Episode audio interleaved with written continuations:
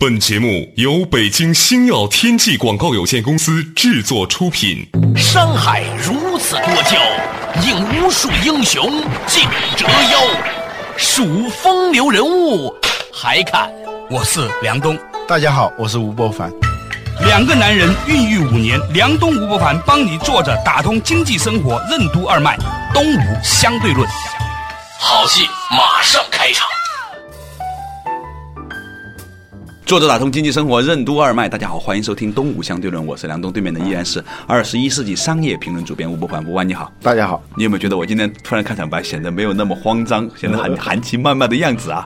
啊，主要的原因呢是因为我受刺激了。嗯，前两天呢在北京搞了一场演唱会啊，我呢平常呢这个演唱会啊，要不然就是人家送票给我去看，要自己买票呢。我这个人还很抠门，就说看嘛，就不用买太好的，因为现在演唱会贵一点的三四千块钱一张，就最前面的票。我觉得两个人去看的话，七八千块钱实在没有必要，我都是买几百块钱的票。哈。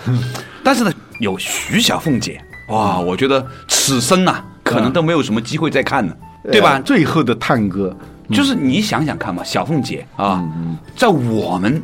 十来岁的时候，情窦初开的时候，哇，小凤姐，我想偷偷望呀望一望，我想偷偷望呀望一望，他假装欣赏欣赏一瓶花，只能偷偷看呀看一看，他就好像要流浪一幅画，只怕给他知道笑我傻。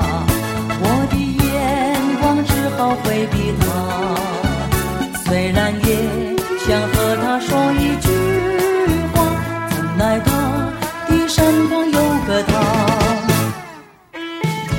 我那个时候多震撼呢，所以我就咬咬牙买张两千块钱的票，坐在第三排看的。啊，看完之后呢，很震撼。嗯体验一，我那天下午要去看之前呢，就很吹嘘，在我们诊所跟一个长着满脸胡子的大夫。啊，跟他聊，我说我今天晚上我要去看我年轻时的偶像徐小凤，他看我说谁是徐小凤？嗯，你听见这句话，你你知道意味着什么吗？嗯，虽然长得一脸的大胡子，嗯，但是呢，他是一个八零后，嗯，在那一刹那间，我瞬间石化，我知道。我真的老了，嗯，不服老是不行的啦。对，人家经常有人在微博上说啊，吴伯凡和梁冬两个老男人聊得还挺有意思。我看是吧？我还老男人呢。就像我想起来十几年前，董家耀那个时候三十岁刚刚出头的时候，董家耀在香港有一次跟人家打篮球嘛，嗯，结果呢有几个小孩说，哎，这个阿叔你又来了。董家当时 好受刺激啊，阿叔，这个叔叔，哎呀，所以呢，如果是你的话，你会是作何感想？伯凡？嗯，就恍若隔世嘛。每一个人对时间的体验，它是很静态的。哎，你这话说的很高级，什么意思？说一说。比如说，你上溯到二十五年前啊，你只能是用理智这样一算，嗯，啊，二十五年了啊啊，但是呢，感觉上觉得可能也是两年半的那种感觉，对，顶多五年的那种感觉。对，我们对时间的那种感知啊，它是那种加速度嘛，是吧？一到七岁。那个是非常丰富的，非常漫长，有点漫长漫长的童年啊，既快乐又漫长，因为他的感知是不一样的。因为小的时候吧，我们感知力比较强，对，所有的东西都是新鲜的，它没有进行归类，你的生活不是格式化的，嗯，所以呢，你就会觉得非常的丰富多彩，所以这个时间感呢就会比较长。到了七岁到十四岁呢。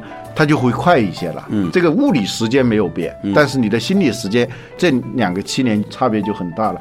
到了十四岁到二十一岁呢，又快多了。嗯，二十一岁到二十八岁，你基本上都不知道怎么过的。二十八岁到三十五岁，就突然就一天就来了。对对，三十五岁到四十二岁，反正越来越快，那个加速度。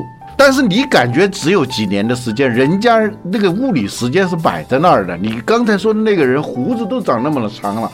实实在在，他活了三十多年了，他也三十多岁了。对呀，八零后到现在也三十了，三十二了。对呀，你像一个三十二岁的人物我们小时候看三十二岁的人是什么样子啊？那就是阿叔嘛，是吧？我小的时候，我以前在《动物相论》讲过，我小学三年级的时候，曾经看见一个高中生，腿上长了一些毛，当时就好讨厌这个叔叔，一个高中生腿上长着毛。现在你想想，高中生的小屁孩儿 啊，对不起啊，我现在这话是这么说哈啊，但是的确是，连我姐的孩子现在都上高中了嘛，对吧？你那天你说徐小凤，我前两天参加一个崔健的那个，不是演唱会，就是一个三 D 电影。我知道啊，本来我也要去的，飞机上没赶着啊，还挺遗憾。嗯，那个去的，其中呢，崔健嘛，当然是啊，他已经是人到不是中年了，接近于老年了，已经。啊，还有一个崔健的朋友叫陈琳的去了，咪咪躺在妈妈的怀里，对，就是那个叫小对猫咪咪，还有这个小罗浩是吧？小罗号是谁唱的？哦，陈琳唱的嘛。哦是吗童年的小摇车是吧？陈琳出来的时候十五岁啊，那一个童星呐、那种就真是天使无邪的那种声音。呃，我们当时迷倒了，嗯也就既喜欢崔健又喜欢陈琳啊，所以那天我站在陈琳的旁边的时候，我觉得那种感觉，他一定觉得这个叔叔好奇怪。不，你你别说，您继续。但是旁边的一个人也是八零后了，但是已经是人到中年了，他就不知说这个是谁呀、我就问我嘛，我说陈琳，跟他解释半天，他都不知道。哎呀，嗯当年还有一段时间是说竹子开花，全国人民还捐款，那个时候我还上小学的时候。对呀、请让我来帮助你，就像帮助我自己，这世界会变得更美丽，是吧？哦，总而言之，就是那个是一个所谓的记忆哈。我们现在回到重点上来，嗯重点上是什么呢？就那天第一个让我震撼的事情，嗯，就是有一个三十多岁的长着胡子的叔叔问我徐小凤是谁的时候，嗯，我被震撼了，嗯，我终于要服老了，所以看着鬓角的这一丝的这个白发呀。我现在鬓角也有点白发嘛，突然间想起了我年轻的时候发过一个愿，嗯，这个愿呢，真是不应该随便发。我年轻的时候啊，那个时候呢，长着一张娃娃脸的时候，刚刚进电视台做主持人，人家老觉得我不够成熟。长乐老板呢，还让我戴个眼镜儿，假模假样的。嗯，当时就说：“哎呀，要是鬓角有点白头发的话，那多帅呀！” 结果一下子就白头发之后，好后悔啊！当年不应该随便发这个愿，你知呃，道吧你不发这个愿一样的。好，这是其一啊呃。其二呢，就是我那天就去到那个首体嘛，去看演唱会，很激动，坐第三排。结果坐下来之后呢，发现呢。正好前面有一个那个灯的架子的柱子 在我前面正正的，因为你远吧，你不会觉得那个柱子对你有多大影响。对但是呢，因为近，所以呢，你就好像贴着那个柱子一样。你花了两千块钱，我一晚上是看着柱子，听着徐小凤玩下来的，你知道。后来我就把眼睛闭上了。所以呢，这个事情呢，就给我一个很大的感觉，就是说，你平常没过那种高级生活吧，就不要随便就突破自己。这个也倒罢了。第三个事情就要进入我今天的重点了。嗯，小凤姐呢，普通话说的不是很好。嗯，但是呢，小凤姐呢讲国语。在中场的时候啊，跟大家打一下招呼，嗯说请允许我向大家介绍一下我自己，嗯啊，这样很谦卑的哈，嗯然后呢就讲，呃，我呢今年二十多岁，他说我永远的二十多岁，小凤姐 啊，然后呢唱几首，然后呢就讲几句话，嗯我当时有一个感触是什么呢？他每一个话都说的很慢，嗯他一慢下来吧，就突然彰显出我们平常速度里面的浮躁和惊慌。嗯所以后来那天晚上我就发了一个微博啊，我就想起了我在某家餐厅看见一个匾，上面写的四个大字“何事惊慌哎，我也看见过嗯啊这个四个大字在一个木头的那个匾上，绿颜色的字，何事惊慌？哎呀，真”，好。相当震撼哈。嗯啊，稍事休息一下，马上继续回来。东吴相对论。为什么晚清重臣曾国藩认为走路快的人没有出息？在隆重的仪式里，为什么所有的动作都是缓慢的？什么是慢性注意力丧失症？如何检测我们的注意力品质？注意力品质是如何影响我们的气质的？为什么说气质是一种定力？欢迎收听《东吴相对论》，本期话题：何事惊慌？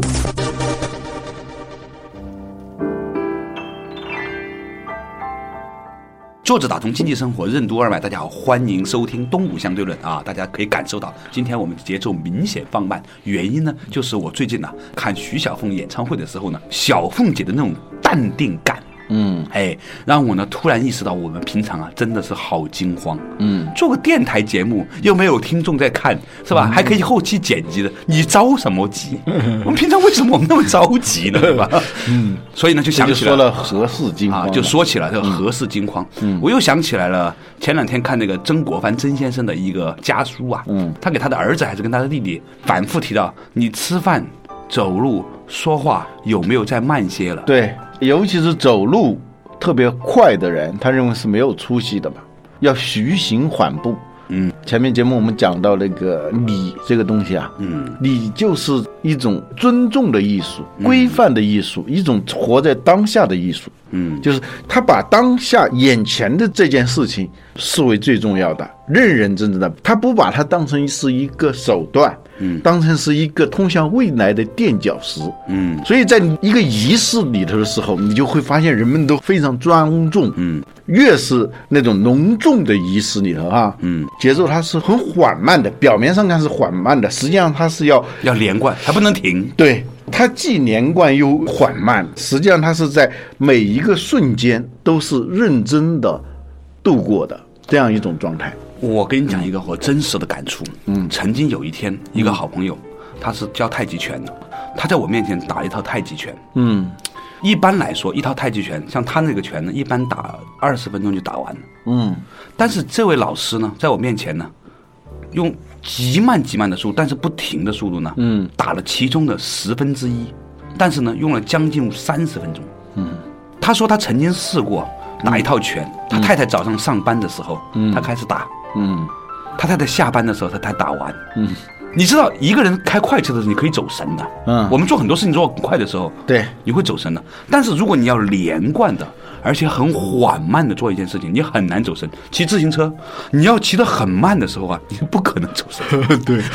是吧？你还不能倒，对你还得慢慢骑。我们以前讲过这个浅薄症嘛，嗯互联网浅薄症，其实呢，它本质上是一种慢性注意力丧失综合症，是吧？嗯为什么会丧失呢？是因为我们的主动注意力越来越弱，嗯被动注意力越来越强。其实被动注意力严格的说不能叫注意力，嗯啊。突然，这个门咵一响，你注意它了，嗯马上一会儿哪儿又一个响动，你就会不停的转来转去的。实际上，你的整个的心智都是在处于一种动荡的这种状态，其实那就没有注意力。嗯看你的注意力是否集中，你注意力的品质是否好的话，你不妨去慢读，那一下子就能够检测你的注意力。哎，啊，你慢读的时候，往往是最难集中的，就是一下子就会想到别的事情上去。如果一个人他很慢的阅读，但是他不想到别的，他沉浸在这种文字和体验里头的时候，那证明他的注意力品质是非常好的。这注意力品质，它会影响到我们的整个的气质。就是我们的整个的气质，它就是一种沉稳感和力量感。我们有时候说一个女子很有气质，嗯，其实就是是在连贯的慢。对，而且他不受别的东西的影响。嗯。当年秦始皇他经常遇到刺客嘛，那个时候，嗯但是呢，一个石头砸过来，一个波浪锤砸过来的时候，那别人都会惊慌，别人是使劲的推他走，往前推，他还是那种徐行缓步的，我没有把他砸死嘛，嗯。但周围的人就那种肃然起敬，嗯，就是在任何危机的时候，泰山毁于前而面不改色，他的那种定力啊，非常的强。我们说的一个人的气质，男性也好，女性也好，其实就都是一种定力。这种定力，它不是白痴那种完全丧失感知力，他能够感知到，但是他不为所动，就那样一种状态。我们说一个人有那种古典的气质，尤其是称赞一个女性有民国范儿，其实都包含着这样一种定力、一种沉稳。她的慢不是怠慢，不是迟缓，它是一个一以贯之的，但有遵守着一种内在节奏的状态。嗯，所以他嗯何时惊慌。何时惊慌，对，所以这话呀，我第一次看到的时候我很震撼，后来忘了。嗯但这一次呢，在看小凤姐这个演唱会的时候，看着她徐徐的唱着歌，那她在唱《花心》。嗯，周华健的《花的心》，你可以想象，让徐小凤唱，唱出了一百年或者说八十年前那种感觉，你会觉得，哎，原来这首歌也可以这样唱，嗯，他还唱《菊花台》啊，周杰伦的，然后呢还唱一些爵士的一些歌，还有一些别人的老歌，还唱卖汤圆呐、卖馄饨呐，诸如此类。对呀、然后那种卖汤圆是一种很市井的那种歌对嘛，他唱的很高级但是他呃对，我觉得用“高级”这个词就很低级了呃啊。对对对，他 是一种优雅，一种淡定，一种能够把任何一个看上去很平常，甚至有点鄙俗的东西，经过他的那种感知和表达，就显得就与众不同了。我在香港曾经采访过一些老的艺人啊，他们身上有一种东西，就是那种真正的经过世事之后的谦卑感。嗯，这一次有一个细节，有个朋友跟我讲说，因为这个徐小凤呢，她这个演唱会呢不能到内地去开这个记者会，所以呢就请了很多人到香港去开。嗯，她是站在外面。向所有的年轻的小朋友记者，因为现在跑娱乐线的记者都很年轻嘛，是吧？说对不起啊，实在是因为我的时间没有安排还，所以呢不能到内地去，麻烦您了，辛苦您了。他站在门口对每一个人这样说。嗯，你想一个唱歌唱了那么多年，在乐坛这个江湖地位哈，嗯。然后呢，在这样的一种情形之下，你可以看到他为什么这么谦卑。嗯，谦卑的本质是不自视甚高，嗯。啊、尊重，还是我们讲的那个礼，克己复礼那个礼。菜根谭里有一句话说：“你对小人啊，不患不严呐、而患不凶。你能做到不凶，就是一个就是说按照世俗的标准来说，很不值得尊重的人。对你能够表现出在他面前不凶恶，嗯呃，对于位置比你高的人，不患不恭啊，不患你对他不恭敬，对，而患有礼，就是说你对他是有礼的。嗯那个你就是不卑不亢的那样一种感觉。对，你知道在那里面还有一个细节很有意思。嗯，徐小凤说：“我还有一首歌是我当年很喜欢的，请大家一起来欣赏一下。”嗯，然后他开始唱了。他说的是请大家来欣赏一下我唱的这首歌。嗯，他在介绍那些乐手，可能三十岁的乐手啊，那和音呐、或者那些助手啊，那些 dancer 啊，哈，都是很年轻的小朋友啊，他都是阿辉哥、阿力哥啊，什么什么哥，小凤妹怎么怎么样。嗯但是呢，他说我唱这个歌的时候，请大家欣赏一下呢。嗯，我在里面感受到了他的那一种对所有比他小的人的尊重和平等。嗯，就是他的那一种的平和感。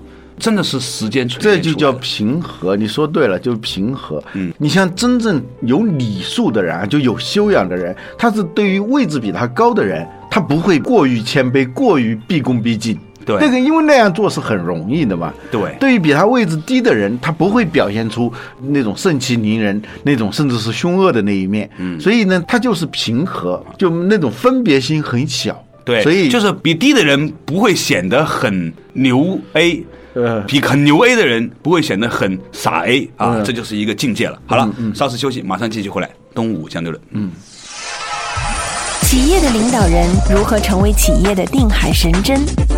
老一辈人的优秀气质是如何养成的？中国的现代教育中缺失了什么？什么是粗糙的读书方式？简单的知识灌输为什么无助于我们的气质养成？欢迎继续收听《东吴相对论》，本期话题：何事惊慌？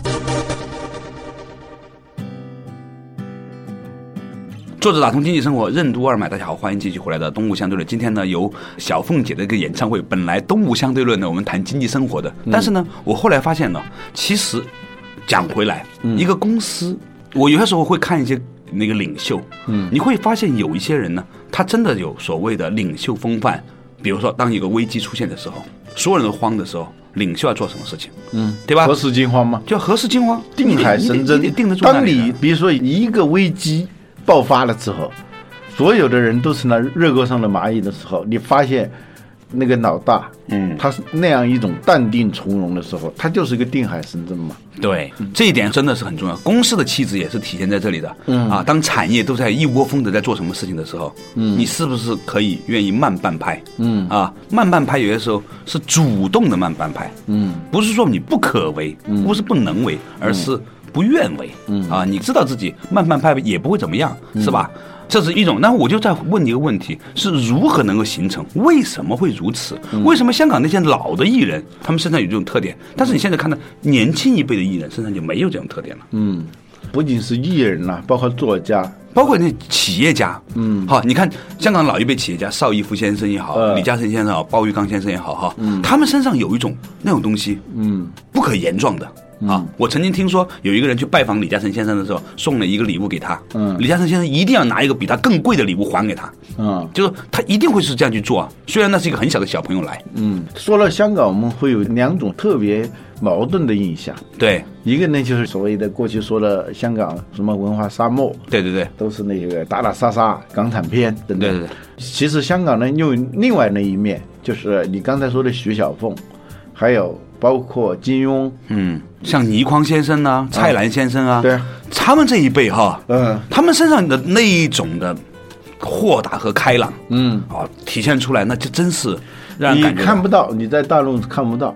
哎，你想想看哈，嗯。虽然很多人都说香港没文化，但你有没有想过，在弹丸之地的香港，当年的《明报》、当年的《东方日报》上的专栏，哇，抬头是古龙在写专栏，嗯。金庸在写专栏，倪匡在写专栏，董桥在写专栏，对，哇，浩若星辰的巨你子、啊，看那个，尤其是董桥的文章啊，啊。透露一个小秘密啊。我曾经苦练过学啊，哦，就像韩寒学钱钟书一样 对，咱们学不了钱钟书，学董桥，后来发现没法练，对。因为他的那个底蕴，我们从一开始就没有接受他的那些东西。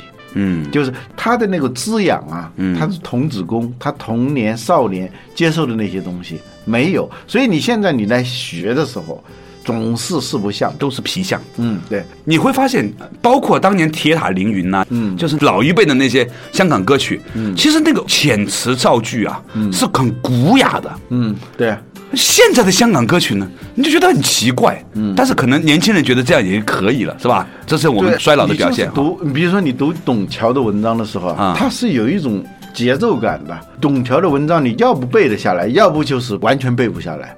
因为它是有一种内在节奏的，嗯多一个字少一个字，它都是精心的在那儿练过的哈，就是嗯锤炼过的。所以呢，你要背出来，你差一点点，你自己都觉得是没有那个味道的。就他的那种文字里头的那种节奏感、那种旋律感，嗯，你学不来。就像黄沾啊，黄沾先生曾经为一家广告公司叫沙浅沙奇的公司起了一个名字，呃多大气啊，叫盛世长城。呃，对啊，你香港人起广告公司的名字，呃对你看到背后的那种霸气哈，呃，黄沾呢，老实说，他没法跟金庸他们比了。为什么没有？我觉得不是哦，嗯我内心里面我觉得他们是 在一个水平线上的，我个人真的这么认为的。就黄沾沾叔啊，一般认为呢，他就是一个词作者嘛。嗯，他好多那个歌词啊，其实是顺手拈来的。嗯但是很悲剧的是什么？就是别人顺手拈来的，是我们一辈子都达不到的。嗯哪怕是一个很简单的事情。嗯，人头马一开，然后当时就《我的中国心》啊啊那首歌出来的时候，对，哇，那种震撼，它是各个方面的震撼啊，嗯。那个旋律啊，包括那个音效啊，最重要的是它那个歌词。嗯，包括那个时候霍元甲的主题曲。啊，啊，就那种气概。不就是那个沧海一声笑啊，就那个。包括沧海一声笑，还包括《射雕英雄传》八三版那个，你知道吧？啊，对，竹草四方，沙漠苍茫。嗯，沧海笑，滔滔两岸潮，浮沉浪迹今朝。苍天笑，纷纷世上潮，谁负谁胜